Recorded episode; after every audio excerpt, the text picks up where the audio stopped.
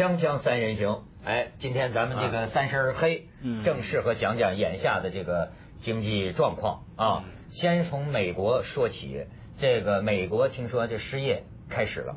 对，这我一下子想起过去看过的那种美国萧条的那种电影啊，嗯。你看那个戴着鸭舌帽，揣着在寒风瑟瑟的，在街头一人拿个碗领菜汤嘛。呃，对那种 景象。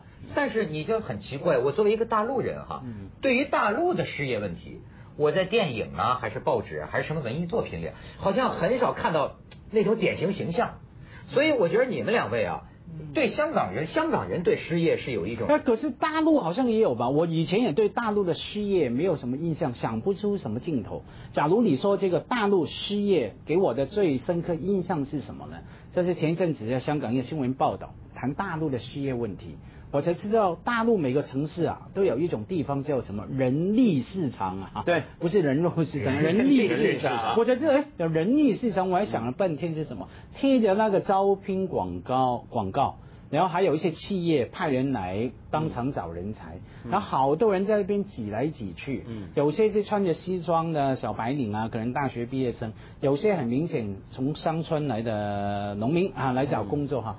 我给我的印象就是这个样子，每个人眼中带着那个焦虑、惶恐，我觉得这种是我以前没看过的。我觉得在啊中国这失业的影像哈也开始成型了，开始成型。开始出来，而且现在真是到了这个时候，你看这最近十一月十四号，嗯。美国你这就看出来了，华裔的这这人在北京念过大学，四十七岁的这么一个华裔工程师，他呢这个被裁员，现在美国都纷纷裁员嘛，被裁员的这么一个工程师，怀疑了，怀疑他是因为被裁员，嗯。然后持枪进了他的这个原公司，嗯。枪杀两男一女，其中一个男的就可能就是裁他的行政总裁，嗯。好家伙，在这美国好几起了枪杀案，而且说凄风苦雨啊，在纽约也是三千多人排队嗯。求职，还有传说什么花旗也要裁员一万人。对。这香港这边我一看报纸新闻也是传说一直在裁员嘛。说汇丰最近要裁什么四百五十人，对。就开始纷纷传出这个消息。嗯。然后我们本来已经知道的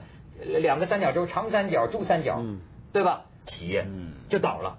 然后这些个工人，现在呢，不是国家开始说了嘛？就是说，这个企业，我们原来改革当中要求你们贯彻这个最低工资标准嘛，嗯现在暂时不提了，就暂时不提了。为了什么呀？企业企业尽量别裁员，你给我把工人先给我留住。就是降低他的这个成本，嗯就是说你宁愿钱给少点，但别让工人失业嘛。现在意思是这样，不过中国还是中国，我觉得中国跟别的一般的完全的市场经济还是有点不一样。你比如说像有一些省，我听说是有限制的，就企业裁员要是超过五十人，得先上报批准的。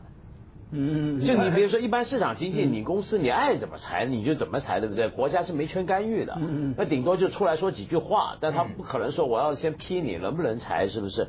但是我想，因为在中国失业这两个字太敏感，嗯。你记不记得在十年前的时候，当时国企改革的时候，有很多人其实都失业了，但是那个年代你记不记得有个字眼，不叫失业叫下岗，下岗，你想想看，嗯。就连失业这两个字是政府或者官方是不敢提啊，嗯嗯，他不就明明这就是失业，但他不愿意说这叫失业，他说这叫下岗。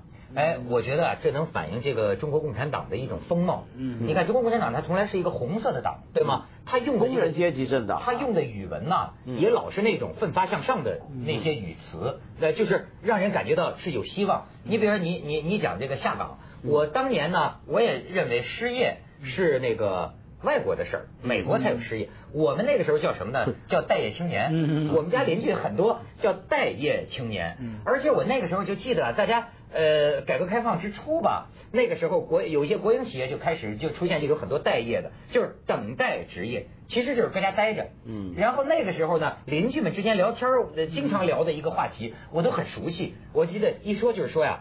北方人和南方人不一样，嗯。说是你看广东人勤快，说你看广东人，呃，从工厂这个待业了吧，人家就拿个那个拿拿点工具箱跑到街头啊修那个自行车去了，给人家修自行车，或者接个水管子就帮人洗汽车，说是啊。北方是不是天气冷呢？说咱北方人懒，你看我那儿子整天这待了夜，整天在家里睡觉。你说出去呃卖个什么茶叶蛋什么的吧，他觉得丢人。没有，这真的那个时候完全不一样经常邻居们之间聊这种。你想想看，以前中国的情况，比如说，你就说你念大学，大学毕业的年代，嗯你那时候工作还有没有国家分配呢？有吧？部分部分部分吧。嗯，你想想看，中国是到了八十年代的时候，其实还有很多学生毕业的时候工作是国国家管分配的。嗯，所以你很自然就有个感觉，就是我有没有工作，我做什么工作，不是我的选择，不是我的责任，也不用担心，对，也不用劳劳不到我对，是国家的事儿。对对对。那如果万一没有分配到工作给我，那时候讲分配嘛，对不对？你分配到哪去了，对不对？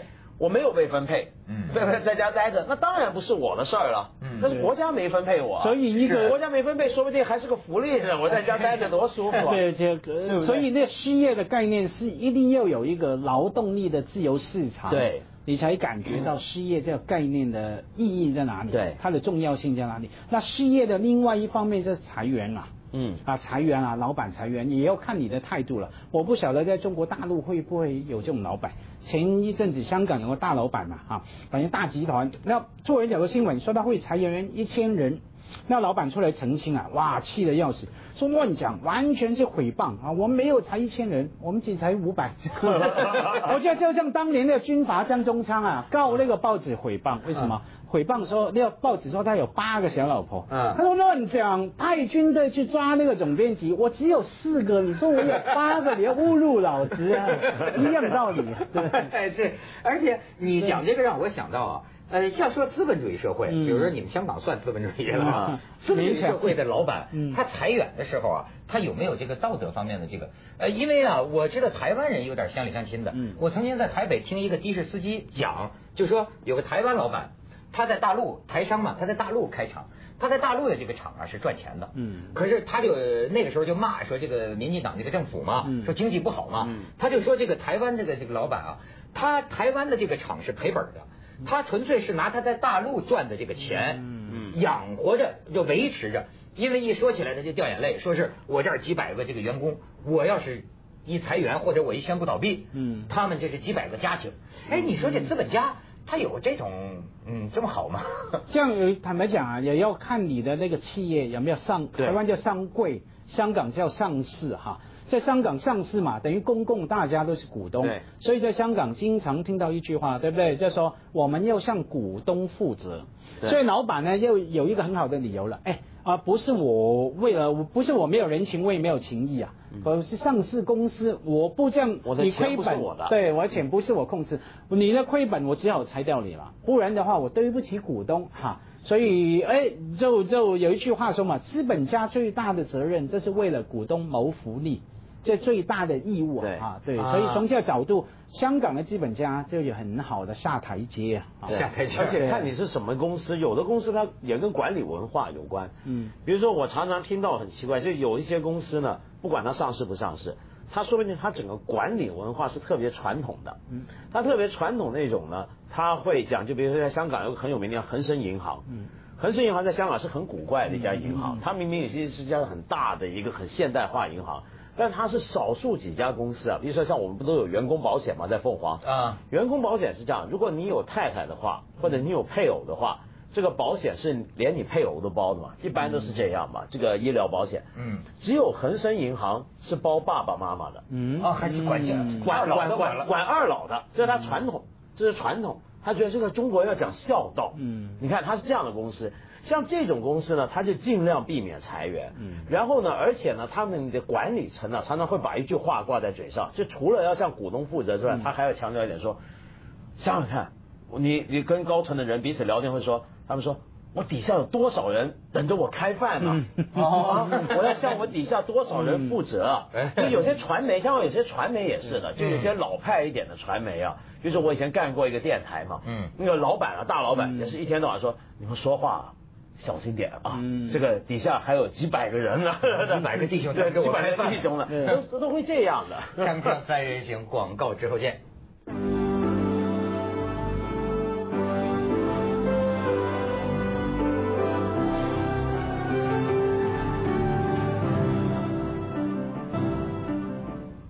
前一阵我看香港那报纸就开始讲，要不这就是香港人啊，就是从一个地方反映出啊经济不好了。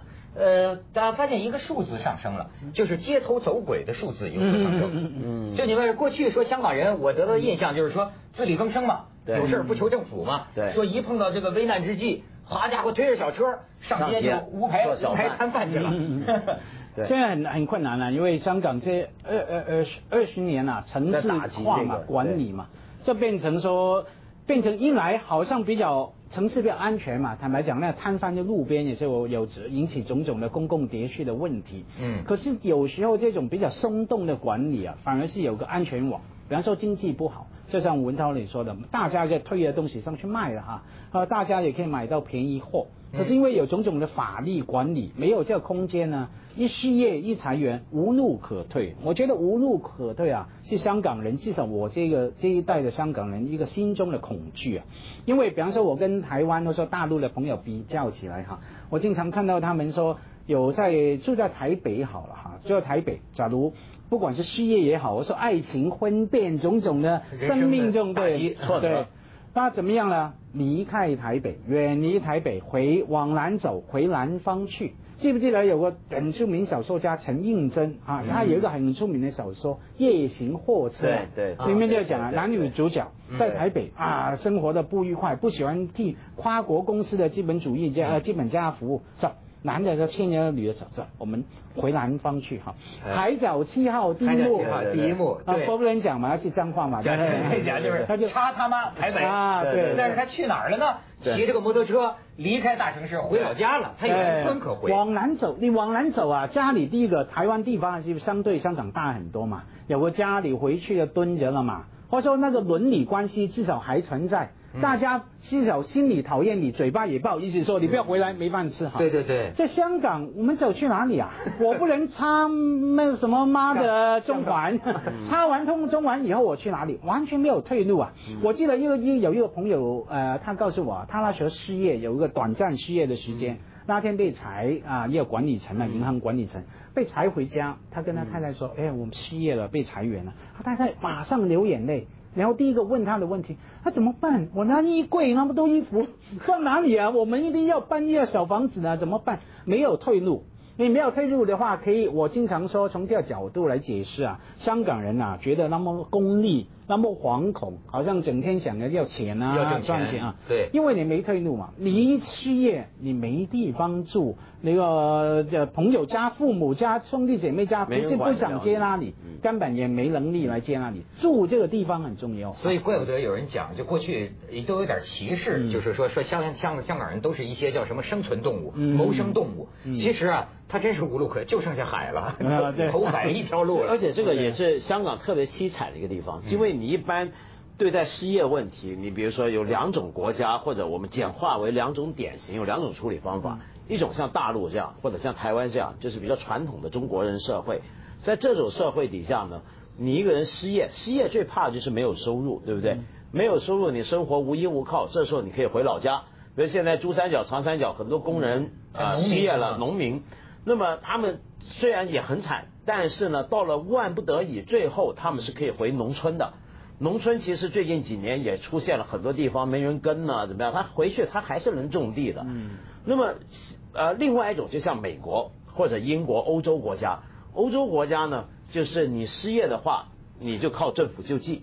嗯，那政府救济呢，也都还是有保障的。虽然美英呢这几年新自由主义下面，就你觉得拿救济金是很耻辱的事，或者救济金也一直加很多条件、很多限制，但到底有这个底子在，就是说你，也就是说你失业之后，你要不就是靠社会网络支持你，要不就是政府来管你。香港是怎么样呢？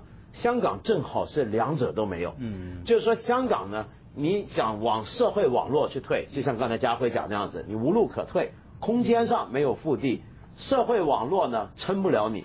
对，呃，你要靠政府呢，香港的政府从来，香港这个社会标标榜的意识形态就是大家要自力更生，要做一个有用的人，自己靠自己，不要依赖政府。所以呢，香港很多失业的人，他就算拿那个政府救济金了，他们都有那种经验，就觉得特别羞辱。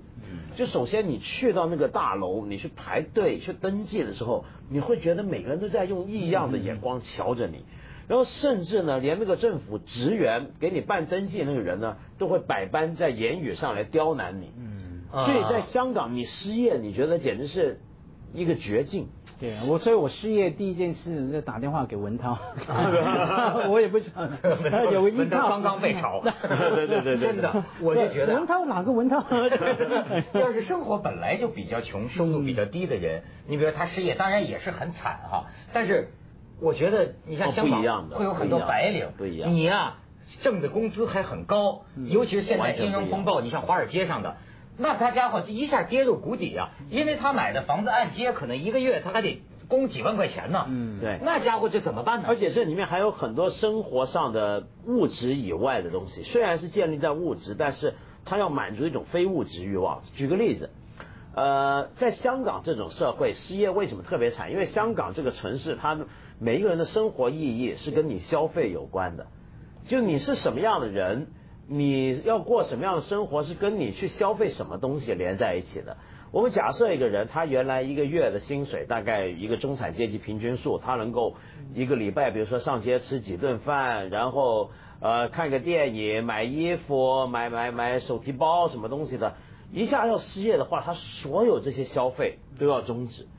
他不只是不能再满足物质上的一个欲望，而且还包括那些物质带来的一种的对自己的肯定。哎，是朋友怎么看你？比如说，举个很简单例子，你如果比如说像今天，你常跟朋友出去玩，晚上上哪吃饭，到哪喝酒，你要是失业了，你马上就得退出这个圈子了。嗯，是。你一退出，就等于你是觉得你连朋友都失去了。没错，没错。而且你你不能老让人家买单呐。对啊。所以为什么老是一种有些人说就是惶惶不可终日啊那种感觉啊？就是他这唯一的这个一切保证就是他这份工资。这份还不错，而且而且那个这个钻钻研呐哈，有时候失业这种经济不景会制造仇恨的。我记得好久以前我在这个节目谈到好几久了，八四年代的时候哈，这个不是很多人失业吗？经济很不好吗？然后我很幸运，他还有一个固定的工作哈，打个领带。我最记得有一次呃去那个商场啊，那总要偶尔换换领带嘛。进去一家所谓的名牌店，买了两条领带出来，才几百块一条嘛。我最记得拿着出来的时候。刚好前面看到走过几个男人，看起来像平常这种时间那几个男人应该上班的。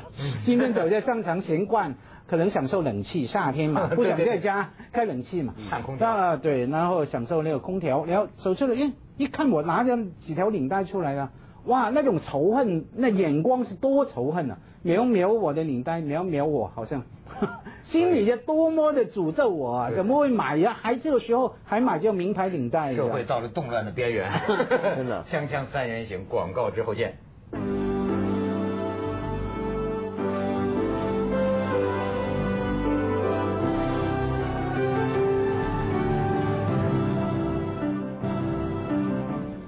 我现在渐渐开始感觉到什么叫萧条了。过去在课文里叫什么大萧条，我现在觉得你到香港酒楼，我请人吃饭，我一看晚饭时间呢，从来在香港我没见过，怎么就两桌客人加还加上我们？嗯，平常你记得我这我对香港的印象是，这香港人怎么那么好吃啊？什么酒楼坐的都满满当当，全满的，对，下午都很多人，对，现在哎呦。真是冷冷清清啊，没错，连饭都没钱出来吃了。对，所以很多，尤其是首先受到打击的就是那些高档消费场所。嗯，因为香港呢特别偏重金融业，那么最近这波裁员潮呢，首先针对就是金融行业的人嘛，对不对？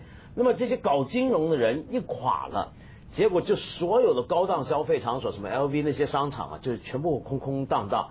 这时候呢，但有一些地方你去看，生意是很好的。街上就开始出现那种十元店，你知道吗？嗯，就任何商品都是定价十块钱的。哦，这种地方就火起来了。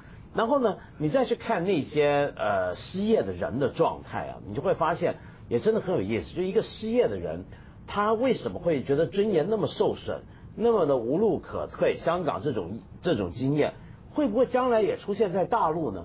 我觉得这个很让人担心，已经出现了，对吧？你看香港就一个小地方，我就说呀，大陆的这个文艺作品当中，过去我很少看到这种景象的展示。后来我看到了一个纪录片，好像九个多小时，叫什么铁西区，就讲这个东北那个重工业基地，那不是农民工，那都是这重工业的工人。